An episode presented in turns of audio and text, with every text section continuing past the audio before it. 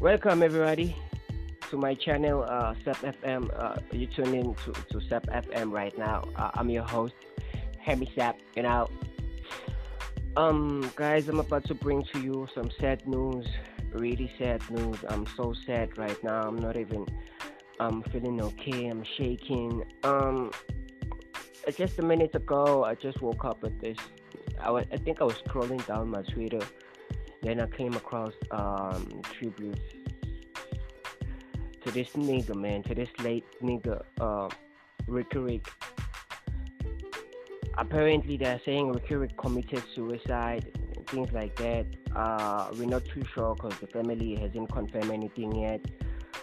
But if it's so, it's it's it's so shocking, guys. Because uh, lately, our South African artists are dying like they've been dying like ah, i don't understand what's happening or what what is it that they are doing that is against uh, or maybe maybe they are they are threats who knows like we're not too sure about it. But yeah uh, Riky Ricky um has passed uh sad news have been have been buzzing around the internet. Uh, so I'm also shocked too, you know, because uh, I was thinking about Cotton Fest. Like, man, I'm ready to go and perform to Cotton Fest, you know. So I don't know what's gonna happen to Cotton Fest since since this is happening right now.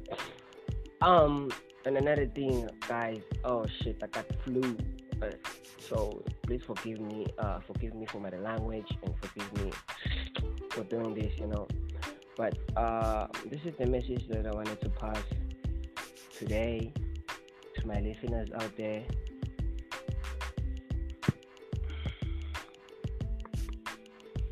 Bye.